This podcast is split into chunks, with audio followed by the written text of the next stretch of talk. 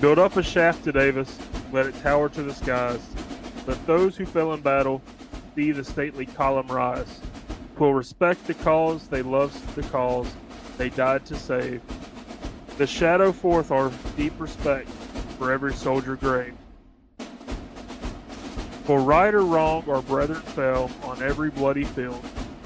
They thought the cause they loved was just, and feeling so to yield were baster than all baseness is, and greater to be feared than all the guns that ever roared since heaven's light appeared. For Davis neither better nor worse than those he led. He simply represented all we did or thought or said. He was the chieftain of our state, the leader of our band. He duly chosen from amongst us to assume and give command. He erred, it was but human. Which of us has not erred? When we made him chief in power, we assumed his every word. So far as it had bearing on the common cause we knew, and all the acts of chief of state were ordered in our view. He failed to win the aim he sought. Why'd the state that failed? Thrust him into dungeons. Every man he led was jailed. The irons that upon his weak and wasted limbs he wore were those that as their chief of state he for his people bore. Criticism and abuse he silently endured, only of the nature chieftaincy ensured. And shall we now forget the men who suffered in our stead? Cursed be the craven spirit who deserts his household dead. We yet are in our Father's house. We love our country's flag. Long may its fold unchallenged fly on sea and mountain crag. Long may Columbia's gonfalon float proudly to the breeze, and let no man with angry hand those sacred emblems seize. But let us grieve over every wound wherein our country bled. We love the brave of every faith, we mourn our gallant dead. Secure against fraternal hate, they sleep beneath the sod. The Lord of hosts has summoned them. Their fame is safe with God.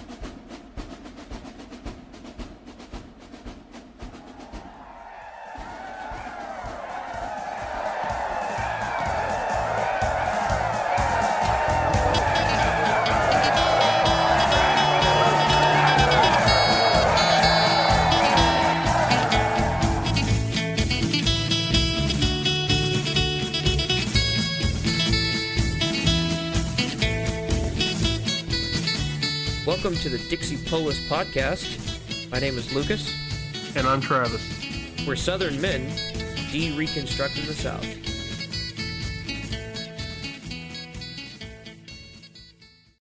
So the poem we just read read to y'all was written to help bolster the movement to uh, get a statue of Lee in Nashville, Tennessee, and um, that that w- that was a great poem.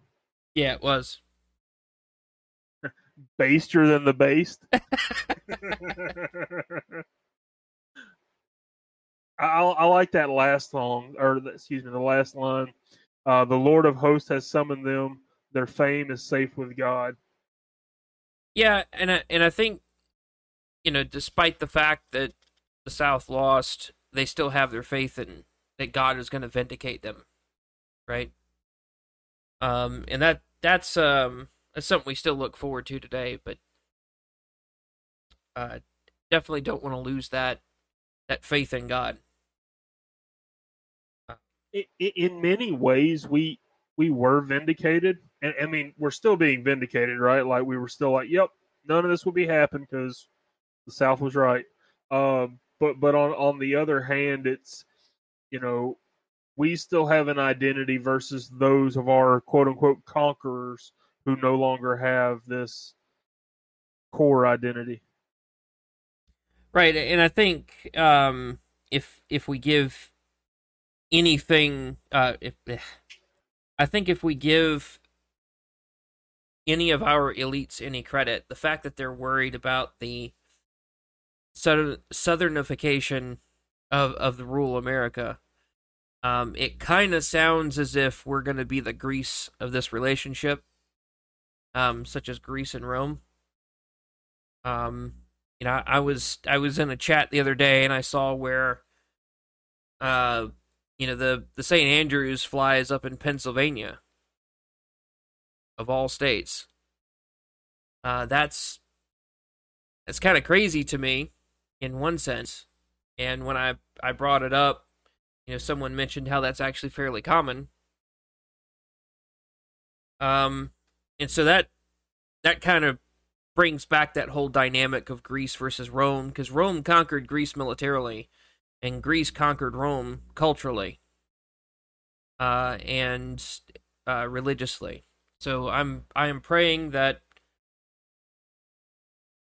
I'm praying that the good Lord allow us to conquer through peace and through hearts and minds, uh, especially in these very trying days. I mean, you when you put it like that, you know, it's literally a, a salt and light effect, or you know, not a salt and light, but a um a salt and yeast uh, uh, type Yeah. analogy going on. Yeah. how we're just kind of in there. We're not like the main thing, but we're we're flavoring everything. We're we're infecting everything with, uh, dare I say, righteousness. Right, and and that's you know Christ told us to be salt and yeast. I think it was in Matthew. He uh he he likened his people to yeast, where when you put just a little bit in the bread, it still permeates the bread. So um, our our job is to when we come into um come into a situation, we are to be virile and we're supposed to take over that situation and dominate it for the Lord God. the other day I posted something to the Telegram channel that uh, was said to me in a in a conversation, and um, you know it was Europe drought, most of America drought, Dixie, literally the Garden of Eden because we've gotten freaking rain almost every day this summer, Yeah, man. and it's amazing. I love it. my peach tree's got a, a few more peaches, so things are pretty good. I, I took about uh I took three of them off the tree, and um my little girl just grabbed them and ate them up. I- I'm ready to get peaches, man. I love peaches. Yeah, me too. I'm gonna get a couple chestnut trees. I think I talked to you about this. Um, they're they're not as expensive as I thought they would be. I'm gonna get some. Yeah, and they, they have a new variety now that's supposed to be like disease resistant because we used to have a chestnut tree and uh I think a disease got to it and Mm. freaking sucked. So we were just cleaning up all the burrs in the yard, but we didn't have any chestnuts to get out of the burrs, so that was kind of kind of crappy. But any anyways, anyways, All right. Well, let you know this. This is our second episode of the Confederate veteran, and um, we have a a amazing new intro, as everybody heard on the last one. Uh, we intend to keep that intro for this specific. Um, we'll call it a season of the of the Dixie Pulse podcast. Um. So a couple of things that we're thinking about. We're going to experiment with this a little bit because we want to we want to keep things interesting while still delivering good content. We would, of course, uh, advocate for anybody to go out and. Um, I'm pretty sure you can get it on uh, Archive. Uh, there's several other places that you can get it. Um, but we would we would recommend you getting the Confederate Veteran and just occasionally read it. Uh, it's it's an interesting piece of history. They have scanned copies of it. Um, that's where we've gotten ours from. But you know, with all that said, we would really appreciate um, any feedback that you guys would have, things that you think are interesting, um, tangents that we go on if they're unhelpful or if we need to clean it up. Just let us know if there are things that you want added. Let us know about that as well. Uh, we're gonna we're gonna experiment here and there. Uh, any feedback that you have would be greatly appreciated. yeah, I mean it's similar to the Confederate veteran. So uh, d- down up in here, he says uh, that he, he's giving thanks to everybody you know, saying I, I could not do this without you. Uh, it's page. Yep. Well, I can't remember what page it is, but but essentially, S.A. Cummings, uh, he he's stepping down from from on the Lee Memorial uh, board or whatever. So he's no longer getting paid for that, but he's like, you know, I'm still going to be obnoxious about pushing to get donations for this Lee Memorial. And he said, so you don't have to worry about that. But on the other hand, when you write in, I appreciate all of y'all's input because you know there's there's pages in here of these people that wrote in basically leaving comments. Like there's a comment section on here, but um, what, what he's saying is he's like, look, in your feedback, don't just say you like everything about the about the uh, about the paper. Rather, tell me what you want and tell me what we need to pull out because everything is a dollar an inch. Know, he's going into the um the um advertisements and things like that, and he's like, look, it's the same price to print actual content as it is for the advertisement, so we need to be mindful about that so we can get you know everybody gets their money's worth.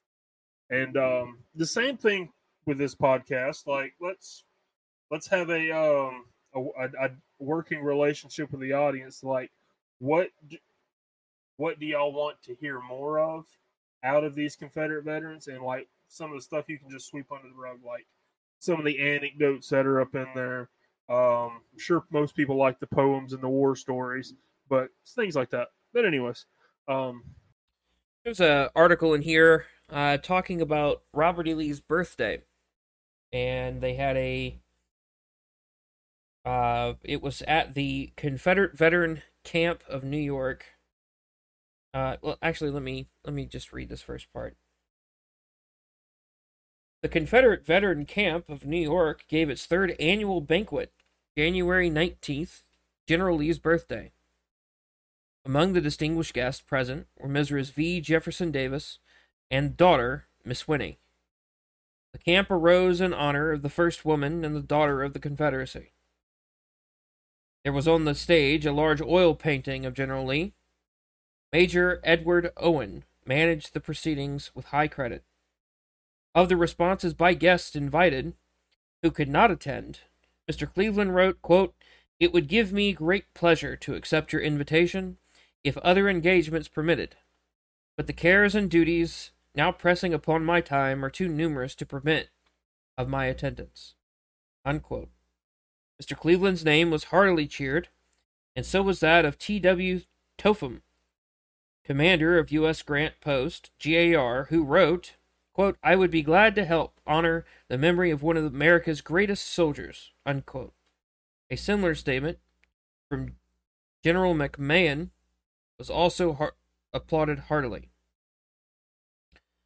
So they they have in here a poem that was written in honor of Lee. Um, and so uh, we'd like to we'd like to read this one here. He fought the fight to finish, and his soldier work is done. Lee ever stands immortal, freedom's model of a son. As in the day of battle, or on his great retreat, the center of attraction, we come to Lee to meet. We've tried to mold his features, to clothe him with a form, to hold him up for men to see how much he can adorn. He came not home triumphant, but a hero he did come, with honor pure unsullied, and a love excelled by none. A pathway strewn with flowers welcomed Lee back from the war, but an anguish for his country and the ruins homes he saw. He who could stand undaunted mid the crash and clang of arms, grew gander when disabled, leading comrades to their farms. For he tread the path of duty, and he won respect and fame, the proudest wreath of laurels that a moral man can claim. Tis not the smoke of battle, the carnage or the flame, but we hold our Lee close to us. We love to call his name. And we tell you all we know of him, and the nation yet unborn shall learn to know and love him like the fathers that have gone. Uh, I've I've always enjoyed uh, the respect that Lee has gotten and he and he earned. Um, and when you hear, uh, despite the fact that he was the general who surrendered Um, I imagine that Lee was probably the only general who could have surrendered where it would have been honored. Uh, perhaps I'm overinflating him a bit in that, but um, if Lee had persisted, I think people would have persisted with him. And he was kind of their their archon, if you want to put it that way. Uh, so when I when I read poems like this, it's it's uh, it's warm to the heart. Hear how much they they love to talk about him. Yeah, there's not a lot of Monday morning quarterbacking when it comes to Lee. I mean, of course, you, you have to think at that time the South is South's just ready to get it over with, right? Like Right. they're hungry. Everybody's hungry. All their men are all fighting.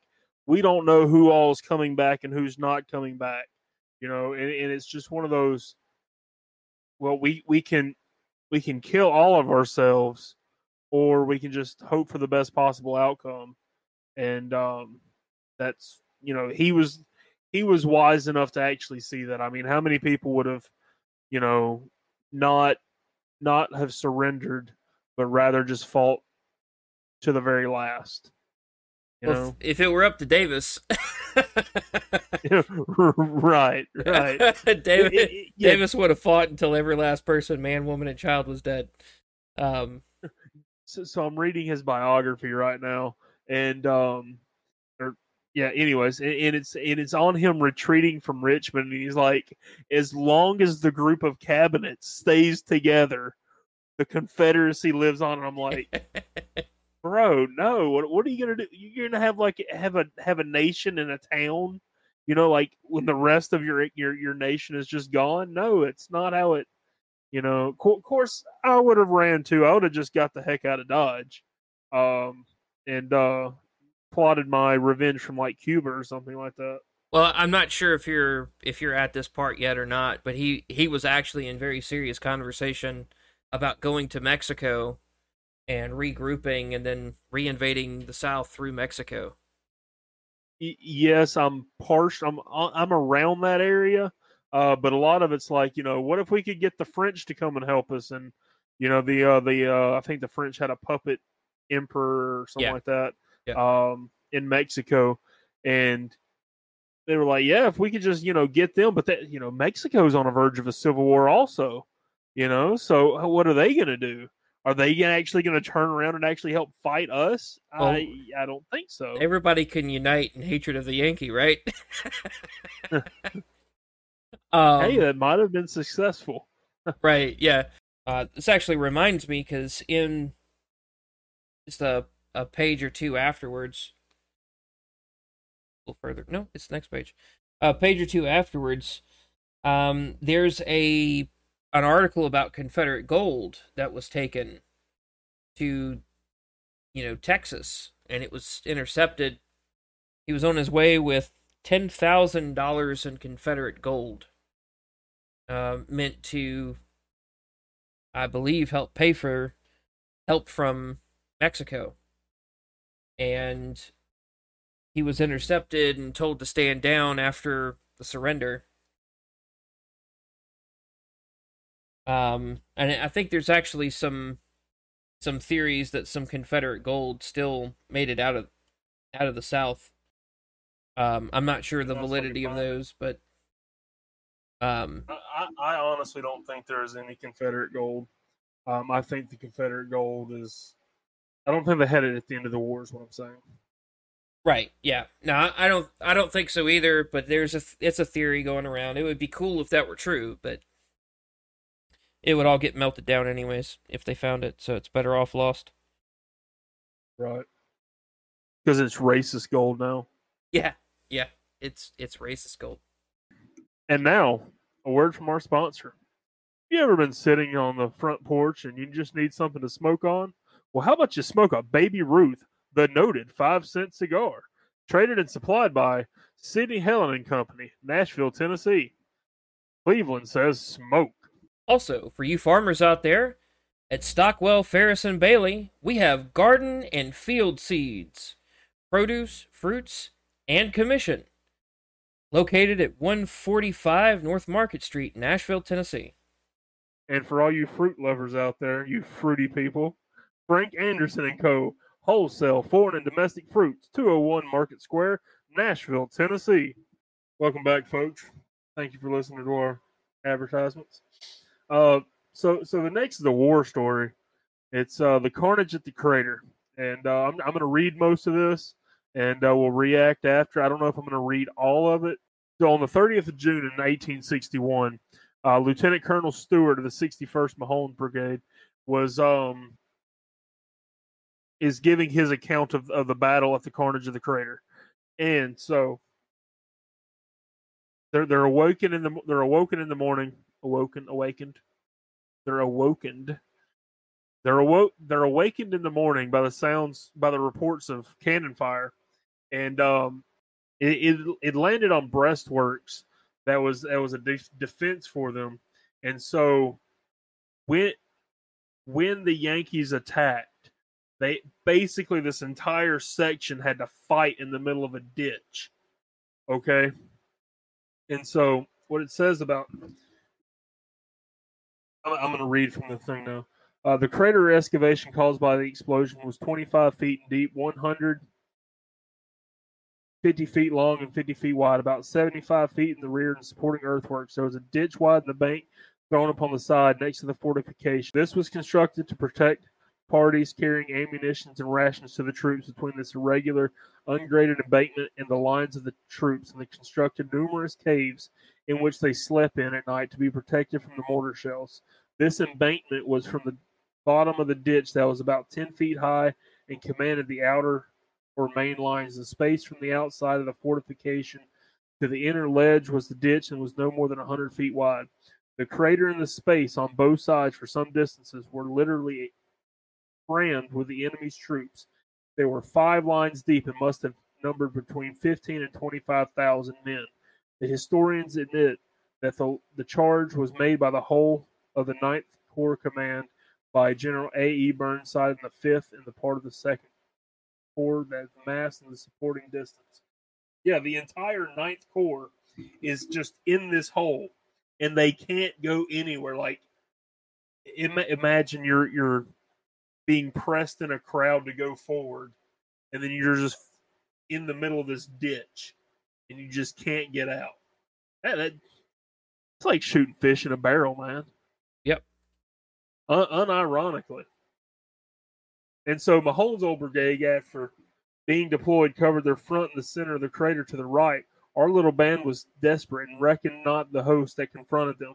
I recollect counting seven standards in front of our regiment alone. Our column was deployed in the valley, therefore, before mentioning the full view of these hostile thousands. As the soldiers filled into the lines, General Mahones walked from right to left to command the men to reserve their fire until they reached the brink of the ditch. And after delivering one volley to, to use bayonets, our line was hardly adjusted, and the Georgians had not commenced to deploy. And the defense of the Negroes in the advanced line of the enemy made an attempt to rise from the ditch and charge. Just at that instant, General Mahone ordered a countercharge. The men rushed forward, officers in front, and uncovered the heads and waving hats, and grandly and beautifully swept around over the intervening space with the muskets at trail. The men sent in the ranks to a storm of bullets, and there a gallant fellow would fall, but the files would close, still pressing onwards, unwavering into jaws of death. The orders of General Major General Mahone were obeyed to the very letter, and the brink of the ditch not gained before a musket was discharged. The cry for no quarter greeted us. The one volley responded, and the bayonets piled with such irresistible vigor as ensured success in the shortest space of time. Men fell dead in heaps, and humans groaned, ran in the streams that made the very earth mire beneath the tread of the victorious soldiers. The rear ditch being ours, the men mounted the, the rugged embankment and hurled their foes from the front lines to the very mouth of the crater.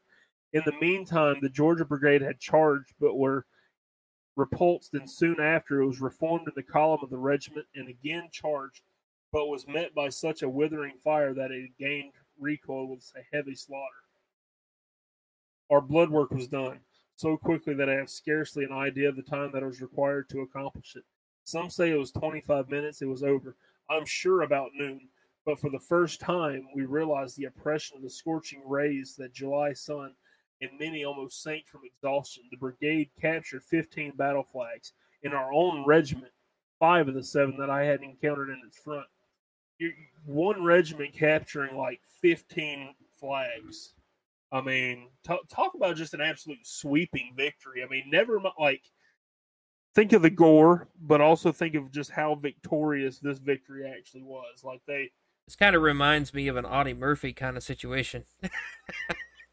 yeah. Right, right, right. Yeah, Audie Murphy captured, you know, a whole group of Germans while they're in their own embankments. yeah, right. Uh, he, they they they made a movie about him, um, and he played himself, and he toned down what he did in the movie because he said nobody would ever believe it. Based. Very, very. I mean, I'm I'm trying to think. It's like a World War One type scene. You know, you've got trenches and th- this crater is formed in this these embankments, and like people are just dying, laying on top of one another. Oh yeah. How yep. about freaking gruesome? Well, and it was, you know, unfortunately, when you get into a situation where you have to follow through on something like this, uh, you you have to do things like this and more. And it was every war that it has ever existed. Situations like this have existed. And, you know, you have to take it as it comes. Eh, it's one of the reasons I, I mean, I, I kind of like reading this is to get the war stories out of them. Yeah. Um, sure. I mean, they, they don't make war stories like this hardly anymore. Not quite. Not quite. So, in a similar way, like, you know, I like hearing the war stories, but then also there's there's that other side of war, the the what I would call the the gentlemanly stop, you know, level of war. Like you have the the how did the officers react? We we just noticed the the privates and the and the sergeants and the and the infantry do that, but wh- you're not going to see a general such as Lee in the midst of the battle, right? They're typically all off back. I know some generals did, but that's that's not really typical in my opinion. They're they're they're sitting on the ridge overlooking the battle typically. Right. Um. And and you know, there's a. I've I've I've listened to many a, a historian say that you know World War One was the last gentlemanly war, and I think I think there's truth to that. Um, a lot of what I, a lot of what I see out of the, even the Civil War, there was a lot of quarter given, and there was a lot of, um, respect given from both sides to people who were uh, captured in combat. You know, men were allowed to go home um, to see their family, even though they were prisoners of war. All they had to do was sign a paper and say, "Hey, look, I'm not going to sign back up. I'm just going to go home and take care of my family. I'm kind of out of the war." Um, and you know, General Grant, for instance, would, you know, when he would get to a location, I think everybody did this. When they would get to a location, they would uh, sequester themselves a home and they would uh, operate out of that home. Now, I know Grant uh, was, uh, I guess, known for this, as far as I'm aware. But here's a letter. It says a Nashville lady gives valuable historic testimony. She writes to T.M. Hurst, assistant postmaster at Nashville, in reply to a letter of inquiry. The home of the lady was, at that time, on the Tennessee River bluff at Savannah, a few miles below where the Battle of Shiloh was fought. So this is dated Nashville, Tennessee, December 6, 1892. Dear Sir, your letter, your letter of inquiry concerning General Grant's physical condition on the morning of the Battle of Shiloh began is received. You will please accept my assurance, gladly given, that on the date mentioned, I believe General Grant was thoroughly sober. He was at my breakfast table when he heard the report from a cannon. Holding, untasted, a cup of coffee, he paused in conversation to listen a moment at the report of another cannon. He hastily arose, saying to his staff officers, Gentlemen, the ball is in motion. Let us be off. His flagship, as he called his special steamboat, was lying at the wharf, and in fifteen minutes he, staff officers, orderlies, clerks, and horses had embarked. During the weeks of his occupancy in my home, his, during the weeks of his occupancy of my home, he always demeaned himself as a gentleman, was kind, courteous, genial, and considerate, and never appeared in my presence in a state of intoxication. He was uniformly kind to citizens, irrespective of politics, and whenever the brutality of whenever the brutality to citizens so frequently indulged in by the soldiers was made known to him, he at once sent orders for the release of the captives or restoration of the property appropriated. As a proof of his thoughtful kindness, I mentioned that during the battle on Sunday he wrote and sent to my mother a safeguard to prevent her home from being used for a hospital. Yielding to the appeals of humanity, she did, however, open her home to the wounded and sick for three months in succession, upon administering their wants and necessities in person. In such high esteem did General Grant hold such magnanimity under the most uh, aggravating circumstances that he thanked her most cordially, assuring her that, considering the great losses and gross indignities that she had received from the soldiers, her nobility of soul was more to be admired than the fame of a general leading an army of victorious soldiers. On one occasion, he asked to be introduced to be introduced to my mother and father, saying, "If you have no objection to introduce me, I will be much pleased." I reply, "Not because you are a great general, but because I believe you to be a gentleman. I will unhesitatingly introduce you to them." In deference to the fact that I was a Southern lady with Southern proclivities, he attired himself in a full suit of citizen's clothes, and touching himself on the shoulder, said, I thought you would like this best. With, with delicate courtesy and gentlemanly instincts of which the honors of war or, or merited promotion had not deprived him. And I feel that it is due to the surviving members of General Grant's family to mention some evidences of his great heartedness as shown in kindness to Southern people. Military necessity was not to him a term synonymous with unlicensed vandalism or approval of ter- terrorism. He was too great and too true to his manhood to be fettered by prejudice. I am pleased that I can give these reminiscences of a man who, as a soldier and statesman, received and merited the homage of a nation. For they are testimonies of his inner life and innate characteristics worthy to be recorded with the magnanimity of kinship over self, as manifested on the day of General Lee's surrender. Respectfully, Mrs. W. H. Cherry.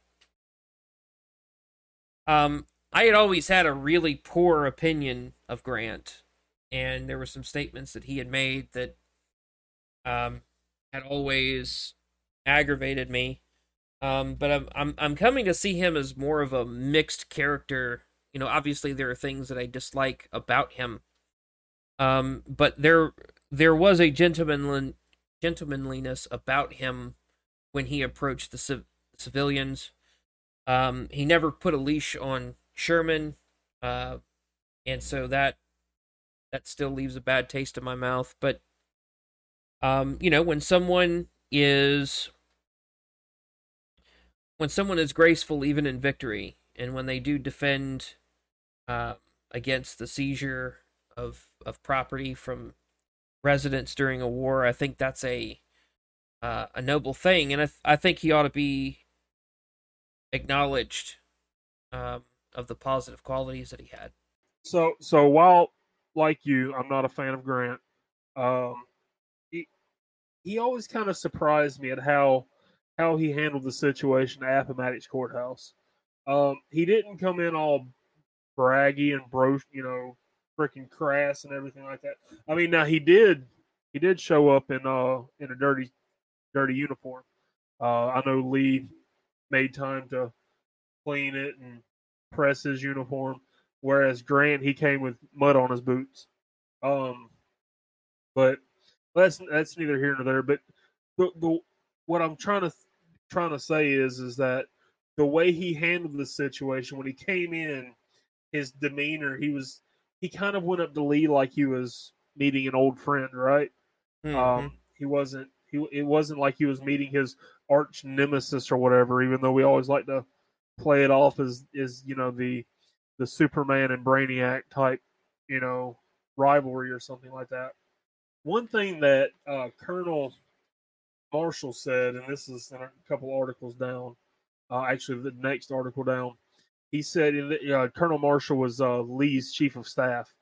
He said of Grant, Great as were his achievements in war, I think his crowning glory was that of a peacemaker, and that to him belongs the blessings promised to peacemakers. So he he could have taken everybody in chains and marched them to DC, but ins- the, the peace terms were actually pretty flipping good, if you ask me. Um, as far as what it could have been, um, probably what Lincoln would have wanted, type thing. You know, march Right. them all to march them all and just leave them leave them in the middle of the Potomac to drown. Um, Uh, do you need good books? Are you in need of a good, finely printed, yet inexpensive book? Well, printing, printing, printing. Good printing, cheap prices, and quick work. We make specialties of fine bookwork, catalogs, newspaper work, pamphlets, and commercial printing. Our facilities are as good as can be found in the United States, all work executed in the very best style at reasonable rates. Satisfaction guaranteed. Estimates cheerfully furnished. Books, books. This is an age of books. The road to success lies through good books. Books like The World and How to Take It, Sparks from a Backlog, Our Country, Its Possible Future, and Its Present, present Crisis, First Battles and How to Fight Them, Moral Muscle and How to Use It, and many others. Send for complete catalog. We are prepared to furnish any book published at publishers' prices at the Cumberland Presbyterian Publishing House in Nashville, Tennessee. Are you just a poor homesteader that has too many chicken eggs? Come on down to Odell and Company. We want eggs and any other country market produce at market price. We have quick returns, and we're located in the heart of Nashville, Tennessee. Come down to Jesse Ellie Hats and Men's Furnishing Goods, agent for the celebrated Knox Hats at 204 North Cherry Street, Nashville, Tennessee, opposite the Maxwell House. So, welcome back from the commercials.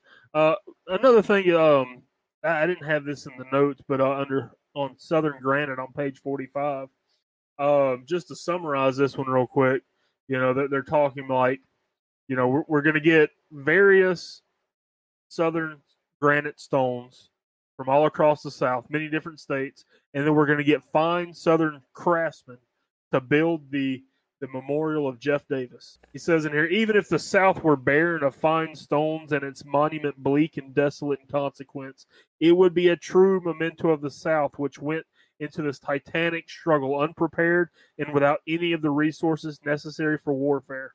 Fortunately, however, it will not be necessary to build a monument of boulders. Since the death of the Confederacy, the Southern states have discovered to be rich with the finest building material and monumental stones. The marble of Tennessee now finds its way to the over the entire Union, and it is good enough for the national capital itself. Granite of Georgia is paving the streets of Cincinnati and other western cities. Seton to Missouri is among the handsome building stones of this country. From the quarries of the southern states, we'll get handsome stones so that the Davis Monument will not be southern throughout, but as grand and beautiful as it should be, and envious not only of southern patriotism and devotion, but of the South's wealth of resources. The quarries of the of neither Maine nor Greece can contribute anything more beautiful than the southern states and themselves. give to the memory of the dead leader and the lost cause. So, so we always talk about localism, regionalism, you know, sourcing local, and you know these fine gentlemen here. They they built Mr. Davis's, excuse me, President Davis's memorial, uh, with Southern stone and Southern hands. So um, they let them be an example to us. And I, the the thing that I the thing that I really love about this is, um, you know, he this part starts off talking about how, um, one of their correspondents had sent them a letter and suggested that the Davis Monument should be entirely a Southern affair, and it was precisely because, um, the North had very little love for Davis, and they did everything they could to hurt Davis. And so because they had done very little, if anything at all, to assist with Davis or the Davis family, and how how low they had brought Davis, uh, the suggestion was that there should be no northern money or northern materials used in the construction of the monument. Um, now I'm I'm in fan of I'm a fan of, uh, you know, putting a halt on northern and western immigration for a little while. Um, there's a a few western people that I I could make an exception for, but for the most part, yeah, shut the borders. Um, don't allow people from third world countries to come into our our country, and just let our let our states heal for a little while. And we're talking about now, not then, but um, very much I'm in favor of of keeping everything in the South. We have the resources, we have the people, we need the will, and we need the the uh, the acumen, I guess, to do it. Uh, we need the encouragement of our own people to do it. Uh, this kind of, you know, talking about natural resources kind of carries over into another one. Um, a great source of wealth for the South um, this other, this other article here was talking about steel being found, and originally it was unusable. So the reason was because of the phosphorus in the steel. I'm going to read a bit here, um, just a, a paragraph or two. Uh, I'll read two paragraphs actually. Um, I may be pardoned for re- recalling the fact that I was a purchaser of the rolling steel at Chattanooga from the government at the close of the war and put it in operation for the purpose of showing that iron business could be successfully carried uh, could, could successfully be carried on in the southern states. From the very outset, I was aware of the difficulty in the way of making steel due to the presence of phosphorus in your ores. And hence I watched and hence I watched the progress of the basic process with the latest possible interest, with the greatest possible interest. And so long ago as 1862, I was aware of experiments made by Mr. Snelus, which provided, which showed to, which served, which served to show that the lime could that lime could be used to neutralize phosphorus in pig iron. Messrs. Thomas and Gilchrist, however, made the first successful application of this principle, and I always intended, if the works remained under my control, to establish the manufacture of basic steel in Chattanooga. For this purpose, I secured the original control of the patents in this country, but circumstances occurred which made it impossible for me to execute my plans. It was, however, with the greatest possible satisfaction I was able to give Mr. Shook the information which led to his visit in Europe, and, and to his study of the process of Brymbo works conducted by my friend Mr. Darby, where I knew that the difficulties were even greater than those which existed in the southern states, and that they had successfully that they had been successfully surmounted. Nevertheless, it required much money, great energy, and high courage on the part of the gentlemen who associated themselves together for the in- introduction of this new process. They have done their work well, and they are entitled not only to honor, but to profit, which I hope they will realize. The South is the natural home of the basic process, just as the North must necessarily be the greatest the, the great producer of acid steel. It is an interesting fact that these products have each had their proper field of usefulness, and that basic steel of the South will undoubtedly find a market north of the Ohio River, just as the pig iron of the South was it has invaded the Northern Territory. It has been said that the steel will will drive out iron, but the fact is that the production of puddled iron has increased and not diminished since the introduction of improved steel processes.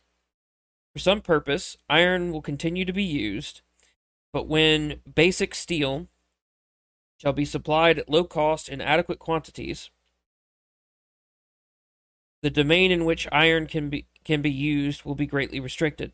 The future, therefore, for new product is very bright, and the demand will soon take all of this admirable material which can be supplied at a reasonable cost. And if I'm not if I'm not mistaken, iron continued for the next, you know, 30 40 years to be used in the United States until steel became much more readily produced. They had to develop a few more uh, techniques to purify it before they could do that. Um, so so I, I could be total mist- totally mistaken. I'm not a metallurgist or anything. Uh, but isn't doesn't steel take iron to to make like don't don't they use iron to make steel? Yeah, it's it's iron and um uh I I'd have to I'd have to look at it, but I think it's iron and chrome. Hmm. I might be wrong Okay. about that. Hold on before I make myself look stupid. I'm already looking stupid. I don't know how to make steel. I'm not. I'm not a. It's- am not a metalhead. So iron is an alloy. Uh, uh, steel is an alloy of iron and carbon. That was right the first time. Not chrome. Okay. Uh, that's that's what I thought. I thought it might have been carbon. It's iron and carbon. stainless steel is somehow neutralizing that carbon. Yes. Oh. Yeah, but anyways, anyways, I mean, so so in in all reality, you know, the the steel industry is going to help the iron industry, it, but in roundabout ways, they won't be making as much because iron won't be the number one thing. But okay, so this actually brings up a great point that earlier, I saw getting back on the Jeff Davis bio, he was saying he was pushing in 1950 something or excuse me, 1850s to um for the South to up their manufacturing, and it took a war for them to realize that hey, maybe we should start creating our own steel. Right. maybe we should start manufacturing stuff. Which, by the way, um, brainstorming live on air. Um, I'm thinking we sh- we should do a series eventually, not now, not anytime soon, on um the the diversities of the states, what makes them good. Like so, Alabama, we have a steel plant, we have deep water. Um, you know, we have a deep water bay, and we have a river. Okay, so those are all great ways to to ship cargo, produce cargo, create ships, etc., cetera, et cetera, like that. And um, so we could go to Atlanta granite, you know, um, Tennessee marble. But anyways, that's just a total side side note. But one way to get the South independent is to become fully independent by using our natural resources. yeah, I, th- I think there's, I, th- I think that's true, and um, I think we're, like I said, I mean, I, I think we ought to focus on the South and let the South, um, you know, fully develop what it has, instead of relying on other countries like the Yankees to do what we Right. need to do. Yeah, Pri- prioritize prioritize our guys. Right. You know, yeah, our steel might be more expensive than Chinese steel, but Chinese steel's garbage. So why Well, not- why not create get better jobs for our people by making steel? if I can take this opportunity to throw a jab at a particular group of people, uh, if we get rid of unions, then the then the prices won't be so high. Right. and, and everything levels out. I mean, who cares? I mean, extreme example, but who cares if you're only making ten dollars an hour at the uh, at the steel mill when your milk costs fifty cents at the store? Because you can Right. get it right down the road at your local farmer. Pretty much, yep. You know, yeah. And- And that has to go go to a hard currency, right? Like everybody's always worried about these numbers going up. The the the Wall Street numbers don't affect me like at all. Um, Well, when you, You can know? when you can barter with your local farmer for food, Yeah. um, and you know, in a we'll we'll go along with the meme in a just in a just Dixie in a just and free Dixie, uh, there could be gleaning gleaning rights as well. You help a farmer, you know, pick off the remaining crops that he has in the field. You get to keep some of that. You know. We won't. We won't. I mean, I would I would be so set. we won't require work you to have a days a license to go work. You know what I mean? Right.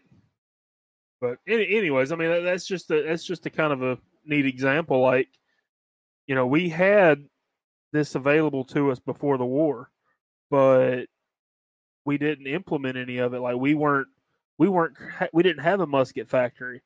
You know, I'm I'm just thinking if we'd had a had some type of armory down here where we could create, you know, new rifles that could compete with the Yankees, probably better than the Yankees, and we should have done that because then we could have won. You know. Yeah, I agree. Uh, so to close us out today, um, it would be kind of rambly, but you know, uh, go ahead and get the housekeeping out of the way because we're we're going to read a poem to close us out. So, uh, anything you liked about this episode, anything you didn't like about this episode, you can hit us up on Gab at Dixie Polis Podcast, or you can email us at at dixiepolis at protonmail.com. Um, or you can find us on Telegram, uh, which is will be in the description because it's a weird at sign because it wasn't originally the Dixie Polis channel.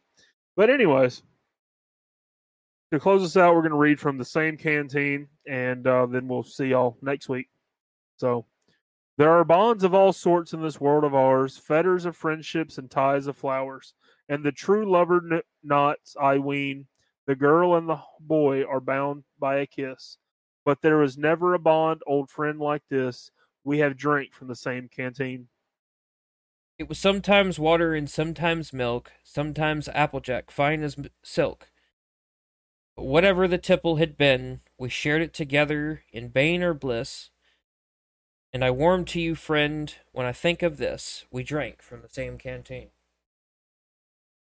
The rich and the great sit down to dine. They quaff to each other in sparkling wine from glass of crystal and green, but I guess in their golden potions they miss. The warmth of regards can be found in this. We drink from the same canteen. We have shared our blankets and tents together, and have marched and fought in all kinds of weather, and hungry and full we have been. Bad days of battle and days of rest, but this memory I cling to and love the best. We drank from the same canteen. For when wounded I lay on the center slope, with my blood flowing fast and but little hope, upon which my faint spirit could lean, oh, then I remembered you crawled to my side, and bleeding so fast it seemed both must have died. We drank from the same canteen. We're gonna give me chills over here, cuz.